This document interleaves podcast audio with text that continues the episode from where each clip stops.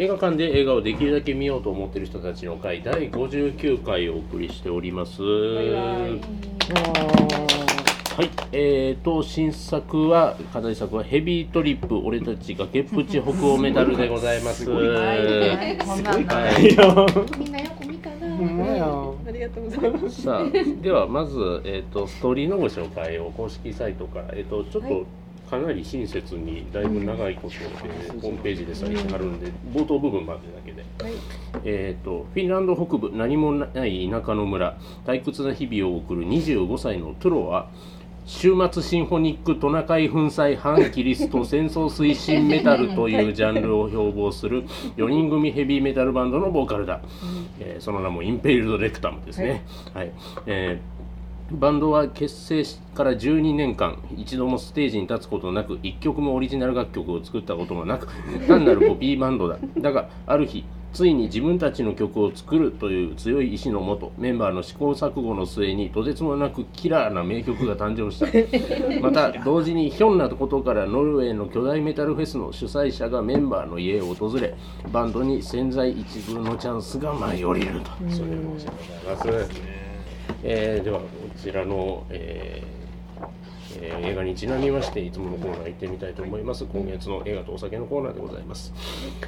このコーナーではミモレとのんちゃんが私映画部部長おじいに映画にちなんだお酒をご紹介いただきます。今日は何でしょうか。ですね、フィンランドはワインをちょっとは作ってるみたいけど、多分もう寒いから作れないんですね、ということで私はすごい好きなんですけどウォッカのフィンランディアを青いラベルでございまして、はい、上の方にトナカイが角を付け合わせております。綺麗。昔もっとトナカイ大きかったんですけど、ボトルが変わったなっていう感じですね。はい、こちらにございますのは、トニックで、ウォッカトニックです。ではいただきたいと思います。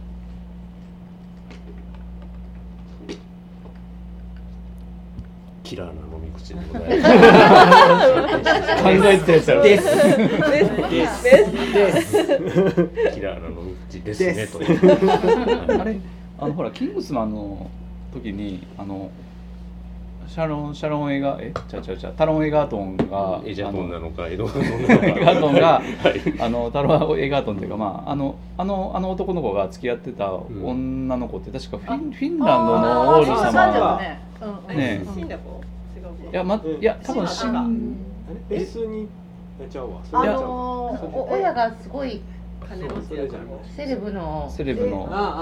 女の子。セレブっていうかなんか貴族お姫様ですよね。お姫様貴族。ああここいやもうスウェーデンとかなんか国王級やった。スウェーデンか。そうかい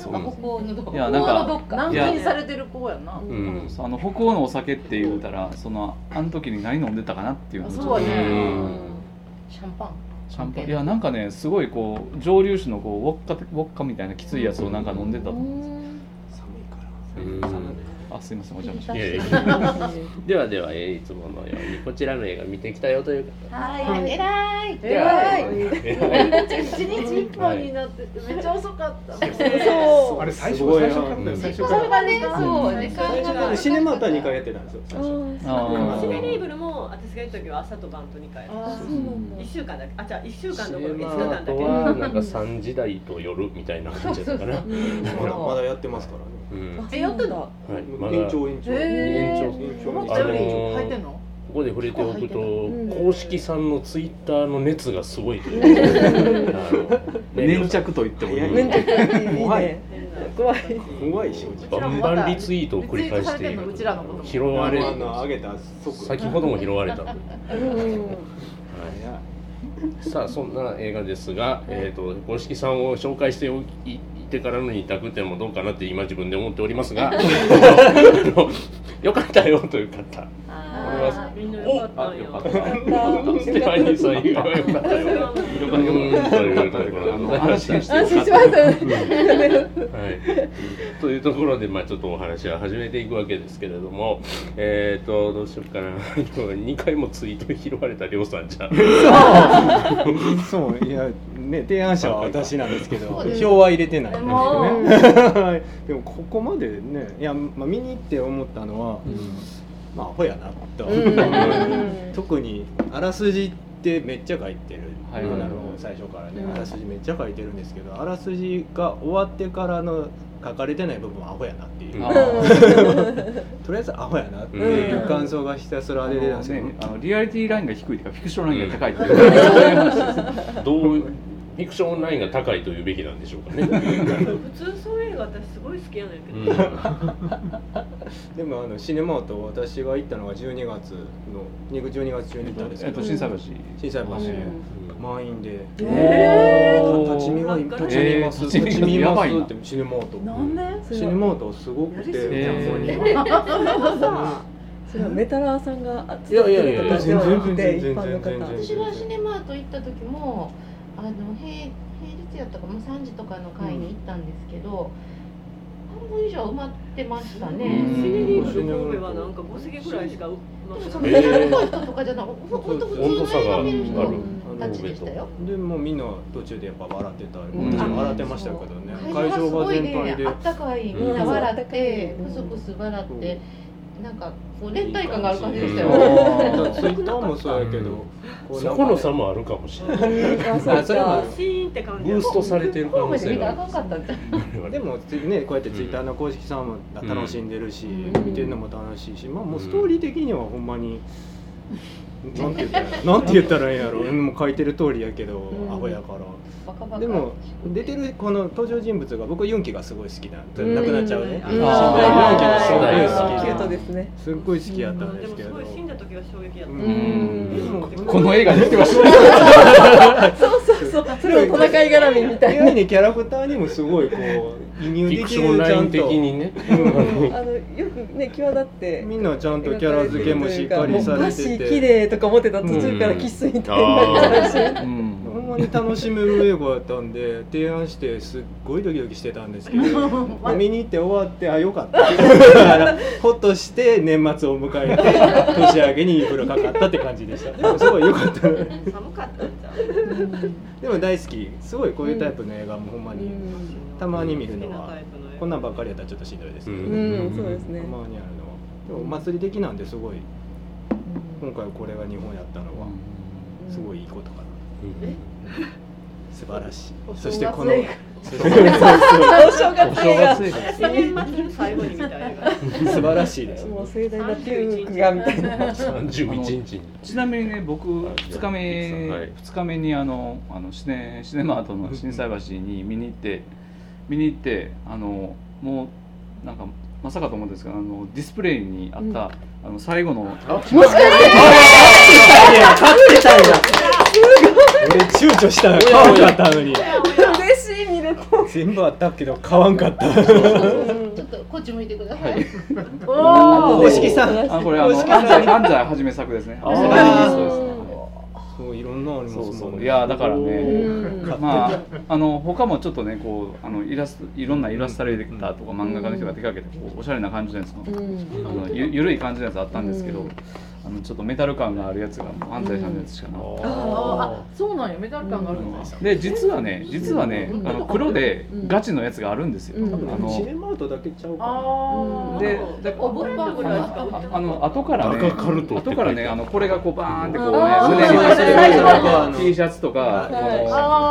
これのちゃんとしたロゴの T シャツとかもなんかあったらしいんですけど、ね、速度取り締まり機能スピードカメラで撮られる発想は見事やな。すごいな、ちゃんとでもね回収しに行くっていう、いくら田舎でもそこまで警察いる警察ひどいしねっていうかあれですよね、なんか恋人のパパですよね。そう西部開拓時代の悪徳保安官なんみたいな試験だけで動いてそうな、なんか保安官みたいな感じですよね。なんか見た感じは選挙で町の方に選ばれる、それぐらい緩い感じだ。でもなんかね、最後は手のひらを返したように、やらせてやってくれよみたいな、あれは未来の向こうだみたいな、あれは動かしたのは音楽の力かみたいなね。して主役の人なんて役だったっけ、トゥロイケメン、美しすぎひん、ね、なんかもう、ね、なんか顔だけで別にもう内容なくてもあんだけ美しかったら、もう画面もいいし、内容なくて座持ちがするっていうなんていうのめちゃめちゃ綺麗くない？綺麗でちょっと気弱い役や、すぐ吐く。はいはい、いやでもそこがなんかすごいいいよね。なんか感じでなんかこう繊細っていうのが良くない？いいですね。私でもすごい良かった。せっかく美しいから彼の短髪が見てみたい。でもこれをでね、私ねこれ見た次の日に美容院に行って、でこの話してたんですよ。だそこの美容院ってね、3分の1ぐらいなんか欧米人が来てるとこなんですけど、でこの人らめちゃめちゃ髪の毛綺麗やん、あれってどうしてんのみたいな話したら、やっぱりこっちはみんな金髪がデフォルトやから、悪くなりたい人はみんな黒くしてて、黒髪がすごいちょっとアウトローってわざわざやってるから、だからすごく髪の毛も大切にするし、なんかものすごいこうなんていうの、まあストレートパーマ当てたりして髪の毛をサラサラにさせてるみたいな話。なるほど。ヤンキーがこっちは茶髪にするけど向こうは黒髪とか。まあ多分ゴストがそっちに近い感性ですね。ヤンキーより。そうめちゃくちゃ髪の毛が綺麗のもいいよね。なんかそれだけでもういいって感じだった。でもね日本ではみんなまあ割と毎日髪洗うじゃないですか。でも欧米の人とか外国の人はそんな毎日洗うとか、特に寒い地方の人はそんな週に1回とか2回とか、でもこのサラサラをキープするには毎日ロングヘアを洗って綺麗にブローしててやってるんやろうな。で髪の毛まとめててもさめっちゃサラサラやしめっちゃいいとか思って。松竹の最終日の夜行ったら本当に日本人で。それの格好をして男の人とまあカップルだと思うんですけど、女性はこうメガネをかけて、でも黒いなりたいでもすごいいらっしゃったのねみたいな感じで見てたら、こう物販のところに行ってね T シャツが完売してたんですよ。でないんですか、どうにかして買えないんですか、かわいそうだよって、いやちょっとって言って、でパンフレットありますかって、パンフレットありますって言って、なんかもう本当に最終日にね満を持してきたのにって、もうすごいこう滑り込めずね、ギリギリそっからして、私なんか導入がいいなとか思ってリブルじゃないわ、シネマート行ったらまだありますよかもしれない。そうなんだ、多分まだあると思う。なんかシネマート系列はなんかね T シャツとか追加でこう行ってるっぽいんですよね、ちょっと買いに行く体力とかいろいろなかったんですけど、この主人公の子は本当にそのままステファニーの好きな例えばなんだファンタジーの、それこそオールド・オブ・ザ・リングの格好みたいな、オール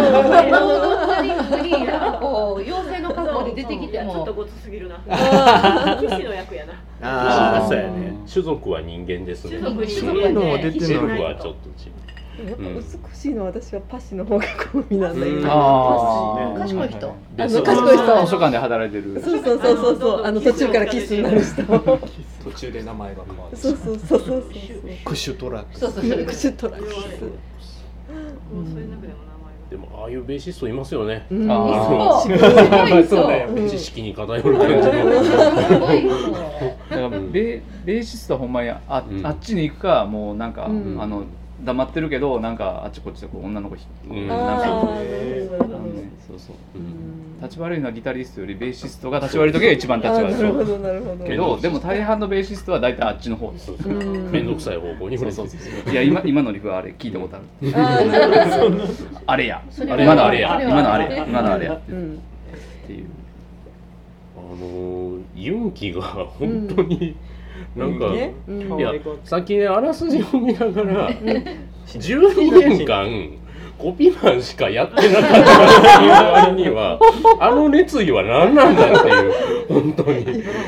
維持できるなってしかもこう街中の人に蔑まれていじられながらも、あのスタイルを変えないよっぽど強い人なんかこう高い意識があるはずやからバンバン曲とか作ってそうやのに、そんな頑張って自分のスタイルを維持してるのにコピーしかしてなかったから、なんかそれまで曲を作ろうとか思いもしなかった感じが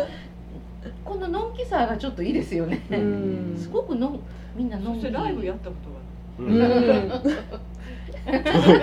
ある。場所も学校でとかないんかなって思いましたけど、ね、学校では出させてもらわれへんかった。校長先生にね。私一番衝撃やったのが一昔前の日本と同じく芸の人たちへの別称がこうやったので、向こうでもそうなんやってかと思って。やっぱりね、別称というのは略語であるというのは万国共通なのかなみたいな、またイントネーションは日本語と一緒やったっていう、そういう印象が残りました。今ここパンフレットを開いてくださってるんですけど、そのユンキーのところにね、昇天しましたみたいな天使の輪っかがついててなんかでも彼がその、ね、他の人たちを死んだ後に動かすっていうから、この天使の輪っかをつけたセンスすごいいいなって、こういうのちょっと見たことないのでパンフレットで今ちょっと見せていただいて、いいな。でも真面目な人は怒る人もいるかも。人の死を結局ユンキーが死んだ後も結構まあ、まあ、ずれ回してるし折り返し、落としたりしてるし、すごい人の死が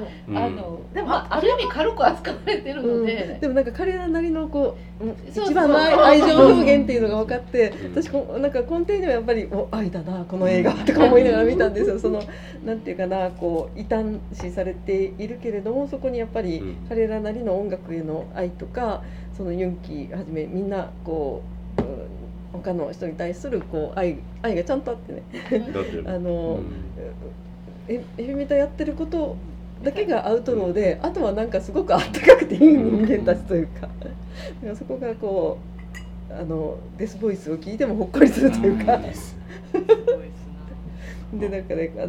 私もこうちょっと寝落ちしたりなんかしたんで、ストーリーをされたりいろんなところをねこうサイトを見てたんですけど、どこかの映画館で見た人がね、デスボイスでチケットを買うと割引になるっていうところが、新宿の方はデスボイス割りな、そうデスボイス割りっていうの粋なことするなと思って、多分その映画館の人もね、ちょっとこのバカな映画の謝礼が分かってるというか、そういうことをするっていうこと自体がね、この映画を愛してる人がなんか、いるんだろうなっていうか、私分かんないけど、上手に受付の人の紹介される時まで前回この映画を知らなくて、でみんな知らないでしょ、みんな知らないよなんか自分が投票実はしたんだけれども、これは誰も投票しないだろうなって思って、でそのだから動機っていうのがね、私スウェーデンの音楽をやってる京都の日本人なんだけど、インストの子たちがすごい好きで、その音楽がで、リーダーがゼッペリンとかが好きなんでね、それを取り込んで独自の音楽をやってるんだけど、北欧の音楽ってそのヘビメタどんなんだろうっていう、その興味でね書いて他に誰も書けないだろうって、これになるわけないなって思いながらやったら、もう一人いらっしゃって、僕メタルの人、メタルの国の人なんで、僕は自動的にそれだけで名前を書くんですよ。中身を考えるということはもうそのヘビーメタル好きとしては、この音楽に関してはどうなんですか？音楽はもう全然大丈夫です。音楽流れてる音楽は全く大丈夫です。デトロイトなんかメタルシティみたいなことはなかったです。リフかっこいいとかも言えばね、途中聞きましたけど。だからやっぱこう超絶な技巧の中でできるリフを体全体で受け止める感じが楽しかったりするのかしらとか思いながら見てたんですけれど、なんか。あんままり僕はメタルいや面白かったけど、見終わってからね、いやこれはメタルアートとして受け入れていいものだとちょっと考えたんですけど、そんな悩みがちょっと考えたけど、いやでもこれは大丈夫やってなんかね、私はそのメタルっていうことは分からなかったんだけど、そのメタラが見たら分かる小ネタがいっぱいあるっていうのを見たんだけど、それはやっぱりメタラーとして分かりながら、だからメタラーとして分かってるかどうかってちょっともうなんか完全としてないですけどね、なんとなく分かるね。調べたんです、メタルという音楽をそもそも調べたらウィキペディア上でですね、サブジャンルっていうのがまあね、今回のキリストなりがしみたいなのがあるんですけど、それの一覧がですね、もう確かに多いな、こんなことになってるんですよああ、めっちゃ分かれてる、サブジャンルが多いね。パッと並べただけです、多分 2,30 あるインダストリアルメタルとかね、まあ、デスメタル、ゴシックメタルは聞いたことあるでしょうよと、メロディックスピードメタルとかネオクラシカルメタル、僕が知ってるやつだとバイキングメタルっていうのもありますよね。ありますね。後輩でフィドルを弾けるやつがおったんで、そいつらがやってましたけれども、そう細分化したがるややこしい人がいっぱいやってるマニア多い、自分は違う、ちょっと違うと言い張りたい人たち。メタルっていうと、80年代はね、まあ、ほんまに殺し屋やってるような、ほんまに悪い人がやってる時もあったんですけどもう結構もう時代が下れば下るほど、特に日本とかおそらくヨーロッパは、結構もう割とこうひょろっとして学校の割とこう隅っこの方でいて、ちょっとこうなんかこう下の方から上を見る感じで教室を眺めてたりするような人たちがこう、うわっとこうハマる音楽なんですよ、メタルっていうのは。で、まあ、そういうところがすごいよく出てるっていう、このフィンランドのこのテロたちはそんな感じかなっていう。これね、なんか R15 だったでしょ、何が R15 なの？ゲロ違うと思う。まあカバセックスでしょ。あ、そうそう。やってた。あ、2つのスイッチ。そっか、あった。決定的な。そうヘビーメタルが子供に怪我したらちょっと。そんな偏見言うかなと思って、それかと思ったけど、いやでもそれぐらい弾圧された方がなんかジャンルジャンル的には盛り上がる。確かに割とリアルな。誰にしてみた前あの人がやってる音楽のジャンルがもう余計わかんない。あっちのね。なんていうのかなみたいな。向こうのようにね。シナトラとかの系譜なんじゃないですか。それを北欧で何十年経ってやってる感じの。一応ロックスターになってる。ロックなの？村のロックスター。あれでしょ。純烈的なことでしょ。なるほど。なんか歌謡曲的な雰囲気が。そこに収まった感じじゃないですか。村に一軒しかないライブ。ハウスのスターって感じ。じゃあ純烈だね。やっぱ純烈。すごい通じるといいね。中古車屋で金があるからバンドやってね。じゃあクレイジーケンバンドだ。じゃあそれ言われたら多分なんかそういう仕事してらっしゃるはずなんでよ。確かにそういう。それで花屋のお姉さんが村一番の村のマドンナみたいな感じなのかな。なんかそのスクールカースト低めのトロを下げすんだりしないのがいいですね。優しい。単なるすごい面食いやったとかそういう。そうこんだけきれい。トロ。あとなんやろなまあそのスファニーさん言わはった同性愛者をホモって呼ぶとか、その辺であんまり僕アメリカ、イギリス、日本ぐらいですよ見る映画の舞台といえば。だからこの北欧、こっちはフィンランドの文化とかがいまいち分かってないので。文化出てたこの映画で。いや出てるじゃないですか。だからその辺も含めてね。トナカイが日常的にあんだけいうだけでも。オープニングにトナカイ出ましたもんね。ファーストシーンでトナカイが出てきて、ゾンビが出ませんようにと思ったら新幹線見た人しか分からないです。あった。冒頭で鹿が出てきたらこれはまずいと。鹿から伝染するっていうね。食事の風景とかで、フィンランドってこんな感じのご飯をお家で食べる、やっぱトナカイ食べてんねんなとか、なんか大体煮込みなんかなみたいな、トナカイのシチューみたいな、もう寒いからね、おったり煮込んだようなものを食べて、でも田舎かどうかその国のね、国別の違いよりも田舎と都会の違いの方が大きいと思うんで、フィンランドでも例えばすごいヘルシンキとか誰も観光客もいっぱい来て外国人も住んでるような都会やとやっぱり全然ホモ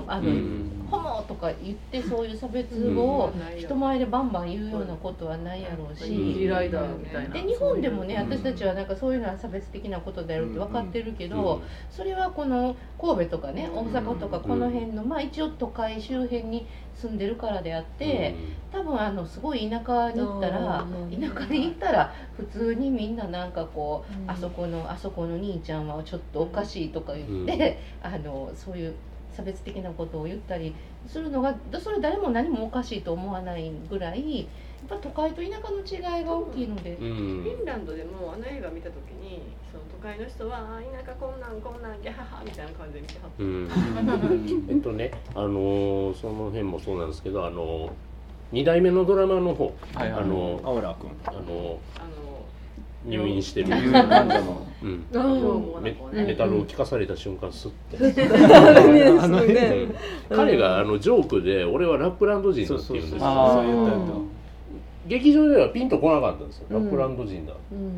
普通に地方の名前なのかなみたいな、こうやってから調べたんですけど、要は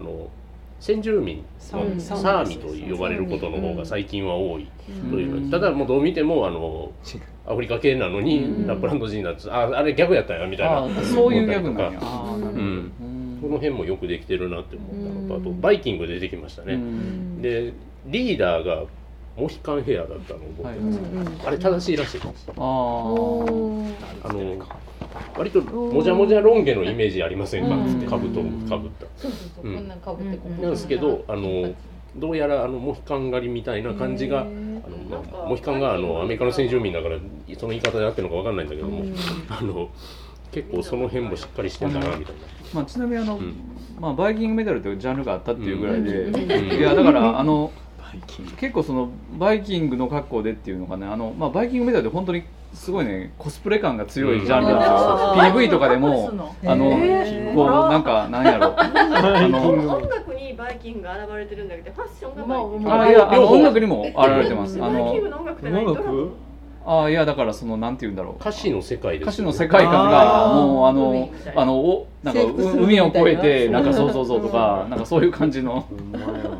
あとなんかちょっとこうフォークメタルとかって言われてるのと、そういう民族音楽系でもちょっとこう絡んだりするようなジャンル、ちょっとケルティックな音入ってたりとかするんですよ。そういうちょっとこう過去のそういうのになんかこうなんて言うんでしょうね、過去の伝説とか伝承に財を取るというか、そっちへの憧れが見られるっていうなんですけど、だからあのコスプレの人たちは多分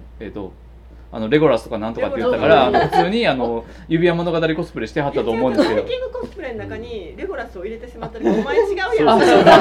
そっち来られてた、彼はお前は違うっていう、ファンタジー界の人からバイキングコスプレやのにっていう歴史マニアのところにファンタジーマニアが一人紛れてたほらってなって、そのね、私の友達のレコード屋のバーチバーの人が言っててんけど、なんかその取引先のダブリン人がエキストラで出てたはず、出てた人がこの人が出てた、だからバイキン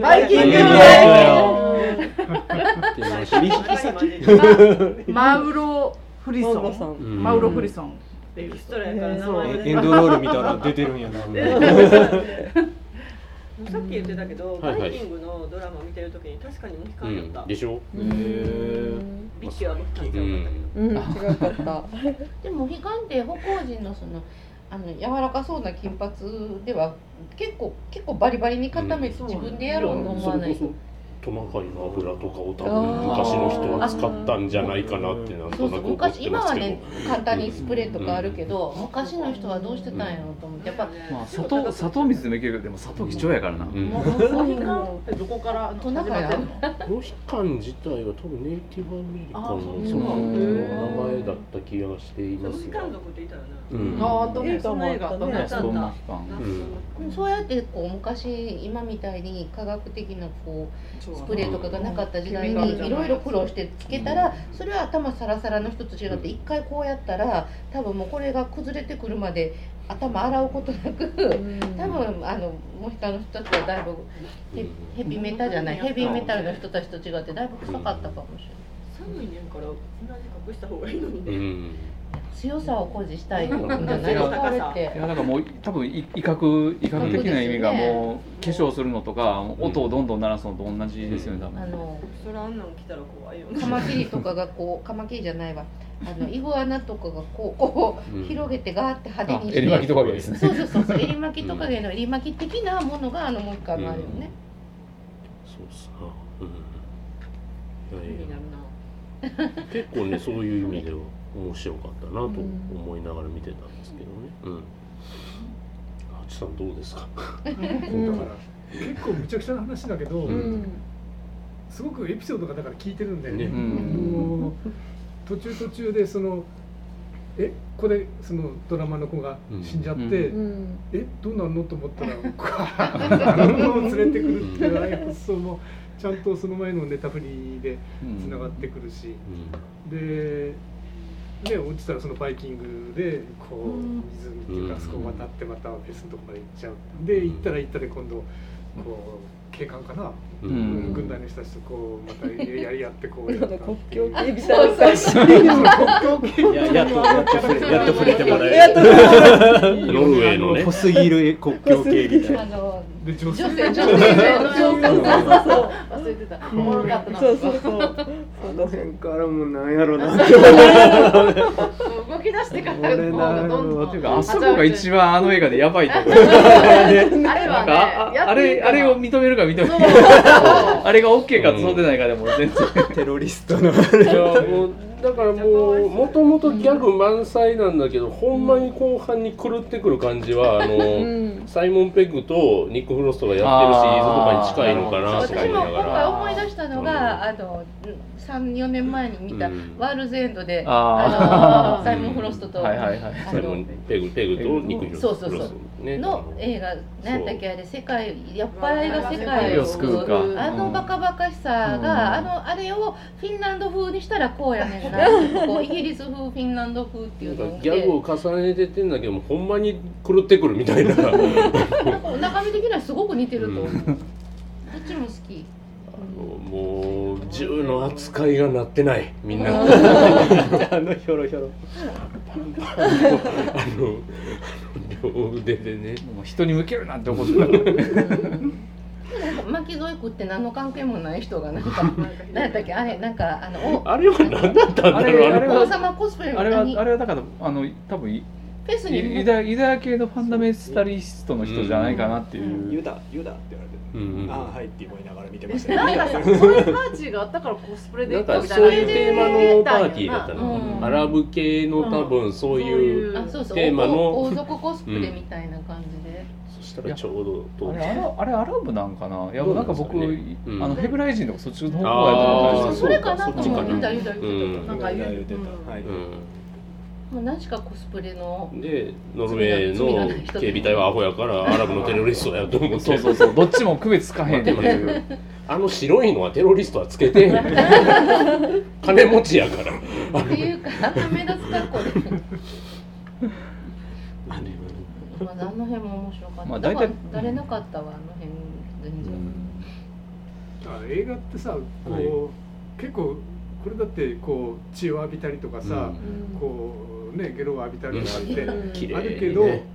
ああいうのってほら現実だと匂いがあってもう邪魔なんだけど、映画ってそういうのがないから割とさっと見られて、こうおかしく見られちゃう。いやいや。でもあれトナカイの匂いとかすごい獣臭い。僕らが感じられるので視覚と聴覚になるわけですもんね、映画はね。でもあれもすごい効果的なエピソードで、まあ、あれだけ放物線をね綺麗に描くの大変だったろうなとか思いながら、最初はその前座でね、こうフェスに出られるか出られないかの時に浴びた人たちはなんかみたいになってたけど、フェスに出て浴びた人は最高だなみたいな。これぞ。そう。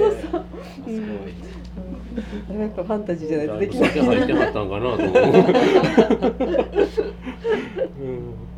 まあ、僕もまだそのフィンランドメタル事情もう一つ分かってないんですけど、なんか分かってないっていうか、なんかまあでもほら無茶したら喜ぶっていうのは、まあメタルとパンクは一応あるんですけど、で昔やったらほんまに田口智朗がボウルにうんこ入れて牛乳入れて混ぜたやつをばらまいたりしてたっていうね、80年代のそれパンクですけどね、確かそういう時代もあったりとかで北欧って、まあ、さっきちょっとそうい う教室の隅っこでねこうちょっとこうネチネチしてるタイプがこうグワッてこう思い詰めて聞くようなんて言ってましたけど、でも結構北欧のノルウェーとかやったらメタルバンド同士で結構殺し合いとかしてて、殺したやつ の死体をジャケットにするとかっていうちょっとそのとか教会に火つけるとかそういう一面もあるんですよ。ガチのアンチクライストのやつがおったわけですよね。だからまあ多分まあ、キリストってこともそうし、多分その日常的なこう、抑圧というか、その制約が多いから、そういうのがっていうのがまああったりはすると思うんですけど。でそこでゲロ吐いて喜ぶとかっていうのがどこまでどうなんやろうなと思って、これってことしてやっぱりメタル化されてるからどうかなちょっと考えるっていうね。まあ、血を買い付けに来てたのは要は観客にビャーやるためですよね。まあまあ確かにそうだからそういうとか装飾的にか分からへんけど、なんかそういうアトラクションで使おうと思って血を買いに来てたっていう、血の雨を降らせるために買ったんではなかった、文字通りってやつよね。トマトジュースだよ、ダメなんやっぱ。で国境警備隊と喧嘩したからって言ってじゃあお前ら来いっていうのがどうなんやろ、そこまで向こうのノリってそんなんなんっていうのがちょっとそことかちょっと微妙なメタラにしたらそうちょっとそこが分からなかったけど、まあおおむねそのこう反社会的行為はどっちかというと推奨したいっていう喜ぶっていうかね、いや戦争は推進しないですけどね、戦争は、いやここの中ではね、まあまあ言ってますけど、多分彼らしないと思うんだけど、一応絶対名乗ってるだけの、やっぱノルウェーってフィンランドからしたらすごい都会な感じなんやろうか。でしょうかね。田舎やからノルウェーのフェスになんかノルウェーのフェスだぞって言ったらみんながウォーみたいな。ヘルシンキじゃなくてフィンランド国内の都会じゃなくて、もうノルウェーっていうのがすごいフィンランド人にとってはすごい都会っていうか、おしゃれとか都会とか進んでるとかそういうイメージがあるの。いや外国の多分。単純に大都市であるとか海外であるとかなんか呼ばれたらしいぞっていう一点に尽きるんじゃないかな。ノルウェーがどこであろうが国っていうわけじゃないんです。国境の話をしたかっただけ。国境を越えなあかん国として。それやったらあんな国境警備隊いないですもん。新規にして国境警備隊がいなくなっちゃうから。そういう都合。ノルウェーってそんな憧れられてる国なんかフィンランドでってちょっと思ってしまう。まあ、そこの中では有名なフェスがあってっていうなんかそういうヘビーメタルだけのフェスって結構あるんですか。山ほどありますね。結構山ほどあります、世界各地にございます。今はだからインターネットとかで情報がすぐ見れるから、結構もう本当に国境を越えてみんな好きな人はあちこちから集まってる感じです。そのレースのそんないっぱいフェスがあってでヘビーメタルにしてもすごい文化が分かれててっていうか、そんなにすごいことになってて、じゃあそのヘビーメタル人口ってどれぐらいいるねんっていう思ってたら、フィンランドは実はすごいヘビーメタル大国でって書いてあって、チラシに。で、こんなに人口少ないのにヘビーメタルが何やったかな、なんかどっかに出てたよね。このねパンフレットに出てた国民一人当たりのヘビーメタルバンドの数がちょっと分かんない。もう分かんない。一人当たりする必要性がよく知らない。ヘビーメタル感最高。だからどれぐらい。日本はどうそれ全部出てましたっけ、うん、フィンランドの総人口は550万人やねんけど、メタルバンドの数が3000組、それを世田川区の人口に換算すると、世田谷区の総人口は 88.4 万人で、メタルバンドの数が482組で、1バンド4人組とすると、世田谷区だけに1928人のメタラーがいるなるぐらい、フィンランドは超メタル大国って書いてあって、それもなんでやねんと。今パンフに日本で言うと、ね、人数が多いほど赤い色に近づいている。多分ね、1人当たり 2.69 とか 0.61 とかこの辺の色やと思うんですけど、ね、これ日本は黒いところなんです。アフリカ大陸が集計ができてないからですね。これもうあれです、暗黒大陸感がすごい。フィンランドの総人口550万人で3000組のメタルバンドっていうことは、日本の総人口、1億ちょっとやったら、3000人、6000、6万組ぐらい絶対この組にしまうんじゃない。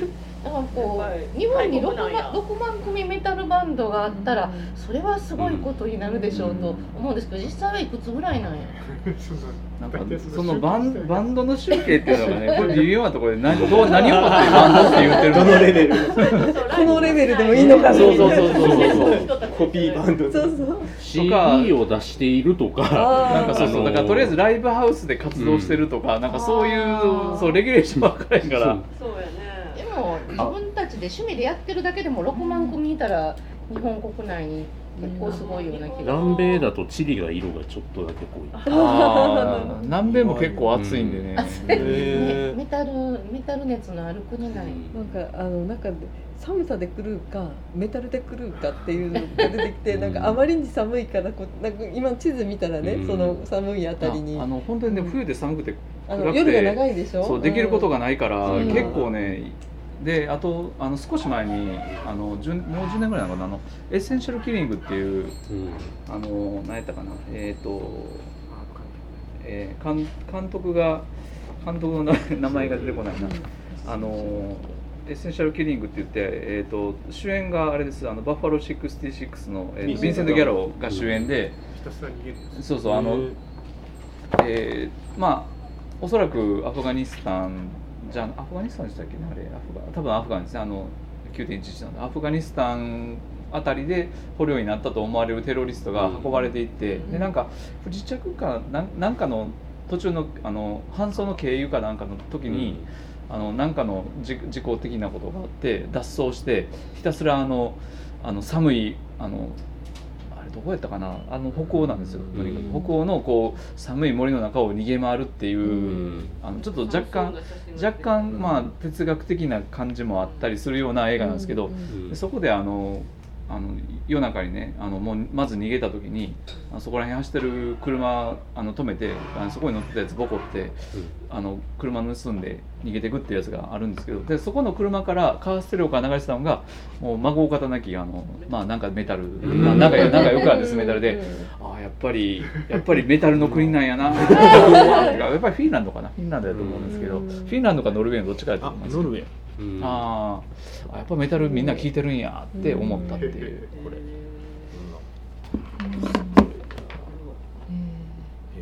結構盗んだ車乗ってるやつもね、なんかね、こうすごい太っても身長2メートル近くらい、そう結構悪そうでヤバそうなやつなんですけど、そいつから殺して奪うっていう。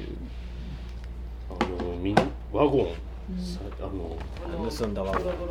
なんか頃には価値観が分かってきてたんで、売らないようにするためになんかいろいろ条件をいけずで言うてくやないですか、重ねてく。最高やんって思ってしまった。めっちゃええやんって。彼らと同じ感じになってましたね、うん、まあ、なんかメタル的にはそういうエピソードいっぱいあるんですよ、ね、そういうなんかでもあれどこ、うん、まあこれ値段にして笑ってもいいのかなって思いながらバカにされてるのかなって思いながら、そうそう、ちょっとね、どっちなんやろ、いや面白いけどっていうね、ちょっとね、メタルの国の人間としたらこうちょっとこう国の住人が言ってる分にはいいねんけど、外から言われるのってどうやねんっていうのをこういろいろ考えてしまって、でもなんかそれがなんかこうかわいい外から見る人もこう嘲笑ってるんじゃなくて、それは笑ってはいるけど、なんかこうかわいさ、メタルを真面目に悪いことと真面目に反社会的なことを喜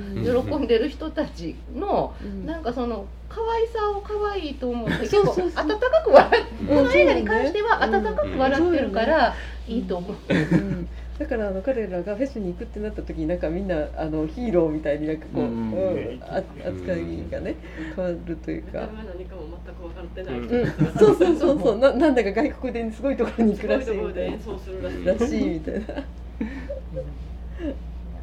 ブラジルが知ってるっていう。ちょっとこのページ釘がめっちゃ出てる、学校にもこれで笑ってしまういやほんまにこれね、定番というかあるあるっていうか、もうどんなコントでも絶対やるやつやねんそれでも笑ってしまうっていう映画でもいったってなるあだっていうあ、なるんやって思ってやっぱああいうね、ああいうとこをちゃんと入れてくれるのが微笑むし、彼にやらせてこの身代わりにバッとやらせたところがすごいお手柄というか、このキャラ編の見事さみたいなでもちなみにシネマートの心斎橋はこのコープスペイントをしていくと安くなる。ああ、そうそうそう、ハードルが高すぎる高すぎるデスボイスと比べて高すぎるデスボイスはちょっとやってみようかなペイントは無理やわ。これでだから心斎橋を歩いて映画にかけてあそこの中心をなんか変な人に絡まれそう今目村はファッション的にはどっちかというと、彼らをホモと呼んだヤンキーたちのようなファッションの方が多いですからね、なんで髪の長いまでちゃんとつけて髪の長いホモみたいな、すごいな素敵なでもね、トナカイが詰まってカッタンなってんのをいい句だというなるほどなーって思いましたけどねあそこの最初の笑いがもうでもね、お父さんが指がないじゃないですか、あれ怖くて、またあれ金城区の成木のピエタの工場のシーンとか思い出して、もうなんかもうあれが見てからああいうね、こうなんか迷ったりとか、工場のシーンが怖いと思ってたら、普通にお父さんが指ないみたいに出てきてそうそう、メタラコエタでいうと、あのお父さんが最後頑張れよって手を挙げたら、指がないからこうなってるっていうこれってね、アルカイックサインって言われてて、こうメタルの時はもうこんな感じでこう写真とこういうまあちょっとこう僕もね、実際何の意味かよく分かんないんですけど、僕はよく理解したんですけども、結構昔からこういう感じ、メタルって言ったらこれでこういう感じで、スタートレックの人がこうするようなもんです今スタートレックの人は人差し指と中指つけて、薬指と小指つけて2つに V サイン的にするっていうサインしてますけど、アルカイックサインはキツネを作って中指と薬指を曲げる、くるんって丸め切ってしまいましょう、こういう感じでで、ちなみにベイビーメタルはアルカイックサインじゃなくて逆にキツネにするっていうのをやってます。でお姫様って言わそこまでそうお父さん最後のシーンね。でお父さんは指が切れてるから中指と薬指がないから手を振っただけでそのサインができてるっていうそういうギャグ、そういうギャグ。メタル足がわからない。なるほど。ためになるっていうかあそこギャグやからっていうそういうことです。お父さんギター青年やった可能性ありますよね。家手伝ってる時にその夢を絶たれた可能性はありますだから確かに、今振って思ったのに、指がそのあれでなくなったのも一人がトナカイ避けて死んだのも全部笑いにされてしまう、いいねんけど怒る人は怒るかもと思いながら見てた。まあ、ちなみにヘビーメタルのオリジネーターとに当たるバンドのブラックサバスというバンドのギタリストのトニー・アイオミっていう人いるんですけど、その人は昔ソーセージ工場かなんか働いてて指切れて小指のところがなんていうか義肢というかって言ってでそれでちょっとちゃうか薬用やったかな、あの人とりあえずね指が一本なくてそれで指が少ないからちょっとこう行動が独特やとかっていうことをまことしやかに言われてたりするので、はい、抑えにくいんでね、指が足りないと、ね、癖が出るっていう、はい、っていう、まあ、一応小ネタと思われるやつためになりました。ちょっとおじのおズボンがねパーキンソン病をしたりとかね、そういうこともありましたという時期にお送りしておりますが、まだやってるとしてるの？まだ2月までやってる。2月までやってる。なんか結構ねすぐ終わっちゃうような。あ、そう。いや僕やばいと思って観光が2日目に行った。2日目に行ったよ。早めに行かない。2週目で減ってシネマートも、そしたら3週目か4週目にまた2回目。ブルーはもう終わってるで。僕も成人の日とかに見に行ったんで大丈夫かなって思いながらあ、間に合ったみたいな。ちなみになんか新宿の公式のツイッターによると、新宿は公開当初すごいもう連日完売が続いてたという。直腸陥没です。直腸陥没。毎回言ってる。そうなんだ。でも最終的にこのインペイルドレクタムっていう名前になりましたけど、ボミットっていう単語の音のかっこよさはなんとなくわかるなみたいな、ゲロですけど、ボミット、V 端なんかかっこいいです。英語で普通にゲロって知らんかったらかっこいいですよ。カナダにボーミットって本当にいるんですよね。そうなんだ。自分のバンド名の候補がちゃんと書いてますんで、書いてますね。フォータルです。胎児の死、ドン引きされたやつですね。ブラッドポイズニング、敗血症、エターナルティアーズオブソロ、永遠の悲しみの涙、それ綺麗。エクササイズドボミ、悪魔払いのゲロ、ポゼッサイズボミ、悪魔つきのゲロ。とりあえずゲロってない。インペイルドアスもいいな、串出し肛門。多分アスがまずいから多分直腸に最後。それも大概。でも音としてはなんかよくできてるなと思って。やってますね。インペイルドナザレーンとかね、串出しナザレジンとか。ナザレジンなんか薬みたい。フォースドボミット調整ゲロっていうバンドがあります。キリストのことじゃないですか。ナザレジンやから。そういうことですね。なるほど。ちゃんといますよという。しゅうちゃん本当にコンセプトに入ってるのにはっきりしてるっていう。すごい。知らない世界が知れたのはよかった。ちなみにこのね、ファッション的に言うとね、このギターのね、ヒゲの人がね、この人がほんまにね、こう80年代のメタルバンドのダサいバンドにね、いやダサくなくてもこういうダサいファッションの人がねいたっていうね。このね、金髪にこの黒いヒゲ変えてる感じとか、この袖切ったデニムのジャケット、デニムのジージャンですね。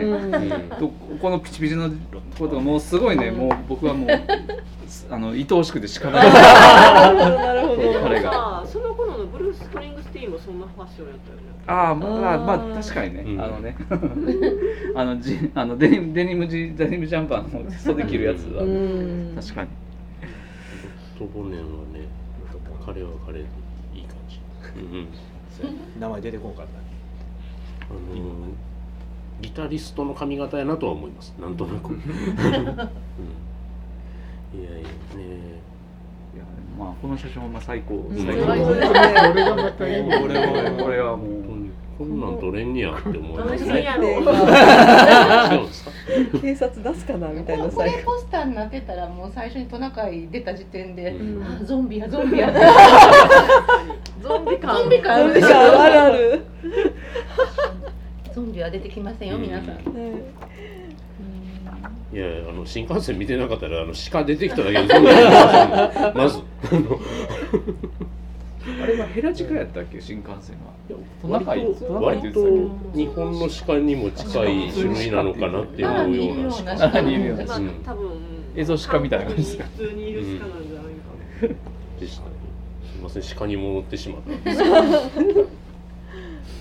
ね。まあ、そんなわけで語ってまいりました。本日は、新作は。ヘビートリップ、はい、俺たち崖っぷち北欧メタルでございました。ありがとうございます。